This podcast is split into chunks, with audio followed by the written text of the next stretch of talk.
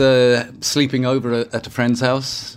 Um, it's not typical of her, uh, but uh, just bad luck. She picked that night to go sleep with her friends.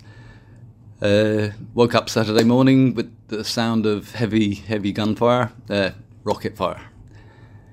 Uh, so I was in my normal bed in my bedroom, and our normal reaction is go into the uh, safe room go into the safe room. Um, uh, you don't normally look, close the door because you're only uh, you're only worried about rockets and shrapnel, and even with the door closed, you're you're protected completely. They weren't built for what was uh, to come. Uh, so um, after I don't know half an hour, I could hear uh, gunfire. Uh, tuck tuck tuck tuck I'm thinking that's unusual. You know, we we're used to living next to the border, next to Gaza, uh, and immediately you know it's a different situation from normal. Uh, I could tell the distance was quite close within the kibbutz. I could definitely tell that, uh, but from from me till the other side of the kibbutz, I, I guess it was probably at the at the gate where they were coming in. Um, and yeah, I could hear the uh, gunfire getting closer. Uh, more of it going all around the neighbourhood house. Uh, of course, as soon as I had some kind of realization what was going on, not that I did have any realization of what was going on, I, I rang my ex-wife in case she was sleeping and hadn't heard any of the stuff. She was on the kibbutz. She was on the kibbutz in her own place. There, so I rang her, told her to get into the mamad and lock the door. And we've never tested the, the, the locking system of the thing because we just walk in. Uh, so I wasn't sure how good it was. You know, even if it was in my head fully locked, could it still be open from the outside? I was alone. I, I didn't have anyone to say, yeah, try it now. uh, so uh, I rang my wife and I said, get in, lock the door, push the handle up as far as it can go.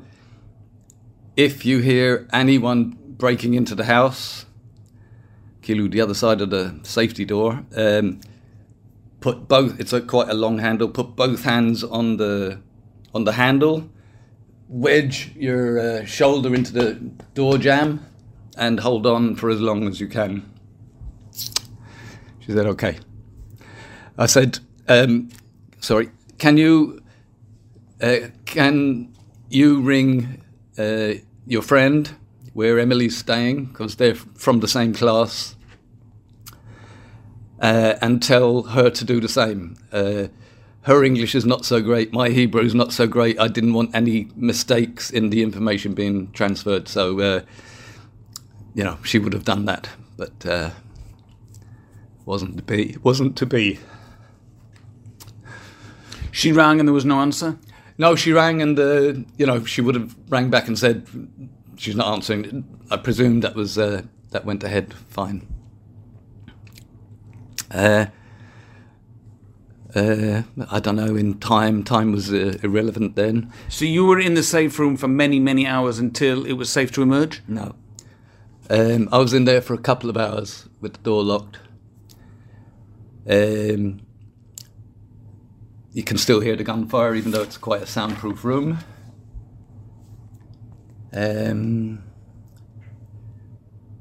I came out after a while because uh, on on our phones, um, WhatsApp messages between uh, kibbutz member to kibbutz member, general we have a general kibbutz thing, and there was messages flying all over the place. They're at my house. Where's the army? Where's the army?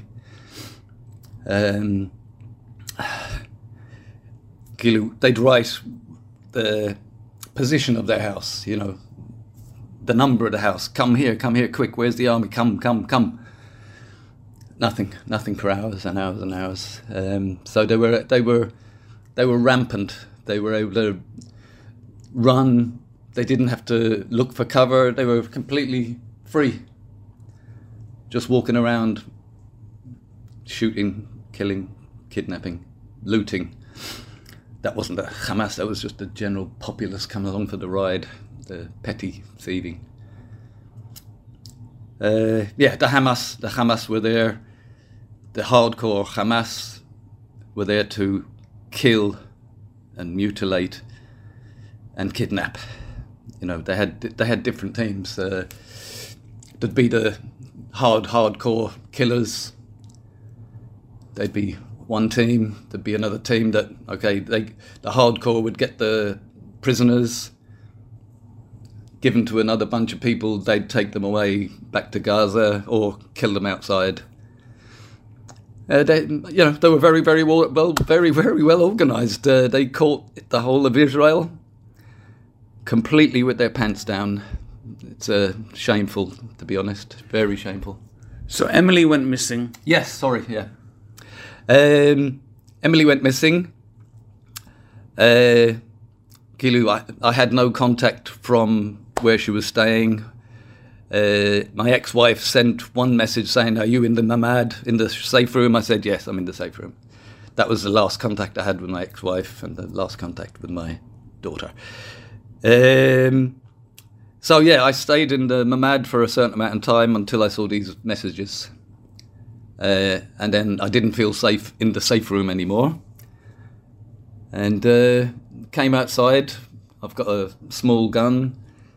I thought I'd rather defend myself outside the safe room than, you know, waiting, cowering in a corner. It felt better. On, on that day, you just made a decision this thing or that thing, this way or that way. Uh, so, yeah, um, the Friday night was the last night I ever saw my daughter. And uh, and so eventually, you got a call from the army notifying you that uh, they'd identified Emily's body. Uh, no, uh, because we're a kibbutz, um, I was called to uh, one of the, you know, heavy members, as we call them. Uh, so him and another guy, uh, we went to a room. in the room, there was a small panel of a doctor, you know, general doctor, I guess, psychiatrist, and a social worker. You know, they don't know what reaction they're going to get from whatever they have to tell each person. There's 112 at least of us, so. Uh, uh, and that's just dead. That's not counting the kidnapped people, men, women, children, cowardly people. Um, anyway, uh, so I, I, was brought into this room, and uh, it's it's done very quickly. Um, very nicely, very quickly. You know, they've, they've got a lot of people to tell. So um,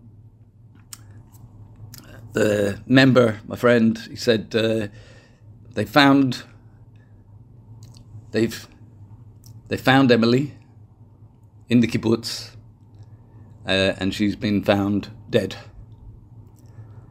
And it's crazy for a parent to uh, hear that your, your your child is dead and you you're relieved and grateful. Uh, I literally punched the air and went yes, like I'd just scored a goal. Fucking bloody crazy, and you can imagine the reaction of the panel. oh God, that was funny. Like, did he just say that? Explain to our listeners who don't understand where Ah. where where this this um, relief came from. What was the alternative from your point of view that could have happened to Emily? Right. Uh, I'm sure they're seeing plenty of TV coverage now and online clips of the horrend- horrendous uh, way that they treat their prisoners. You know, they don't treat their own people very good either. You know, bombs are coming. They're standing outside your house saying, "No, you can't come out. We want, we want civilian casualties. You're staying in there. Israel will be responsible for this. No, no, no. You, the Hamas, are responsible for your deaths of your civilian people. Um, so yeah, sorry, where was I? The alternative would have been that Right. Emily had been kidnapped. Right, yeah, because I hope you've seen as much as you can. I knew I knew the alternative for my daughter. Kilu, in my head, uh, before I was told, in my head, there was there's only going to be two ways. She's going to be found dead, or she's going, they're going to tell me she's been abducted, kidnapped to, uh, and taken to Gaza. And the thought of a little eight year old child in the hands of those animals, complete cowardly barbarians, uh, being pushed, pushed around, yelling at her in language Arabic that she wouldn't understand. She'd be terrorized out of her life. She's, my God, I can't imagine what would have been going through her head. Uh, rounded up, put in a room, overcrowded, very little water, if any, very little food, if any. For certain that you couldn't ask to go to the toilet for a pee pee or a poo poo. The room would have been filled with the smell and they wouldn't even know where it was. It'd be a dark room. They've got no electricity there now. Uh, can you imagine the, the, the, the sheer horror for an eight year old child? Um, yeah, and the t- they'd be there for years. Who knows? I couldn't have lived with that. I couldn't have lived with that. So, uh, on one hand, they, I hope that they find her dead. By maybe some miracle, they'd find her alive, hiding in a bush. Good, but I knew that was very unlikely. It had been the, the time had passed that they would have found her, uh, or death, uh, or in Gaza, locked up in, like in, uh, you know, the train wagons in that they used in Germany. Exactly the same conditions as that, except without any light. I would think. Emily's been buried. No, we we we still don't know what to do about that. There's over 112 deaths at the moment. Um, we can't bury them all by one by one by one. Maybe we can. Um, uh, or it'll be, you know, everyone buried side by side by side by side by side by side and build a big memorial and have one big service. One way, I honestly don't know. Uh, but anyway, we have our own graveyard at the kibbutz. And uh, I don't know whether they desecrated it or not. I don't think they had the time. They just wanted to kill and maim and murder. Um, so, us kibbutz, the kibbutz Be'eri people, are never ever going to go back to our kibbutz, where normally we bury our dead. Uh, why we're not going to go back there while there is Hamas still in Gaza, and our government says that we are going to destroy Hamas. Fair enough, good. Uh, I'm hoping not with a land incursion uh, with soldiers and stuff. The the price will be enormous. We don't need any more deaths on the, on this side of, the world, um, this side of the country. Um, Most people believe we can't destroy Hamas without a ground invasion. Uh, we can destroy uh, Gaza simply by telling the world, telling Egypt, a crucial player, and telling the Hamas that we are going to destroy from our border, Israel into Gaza, every day, completely destroy half a kilometre of houses. Every single day. We give them plenty of warning, fair warning, like we've always done.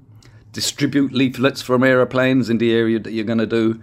Ring actual individuals on their cell phones within the area.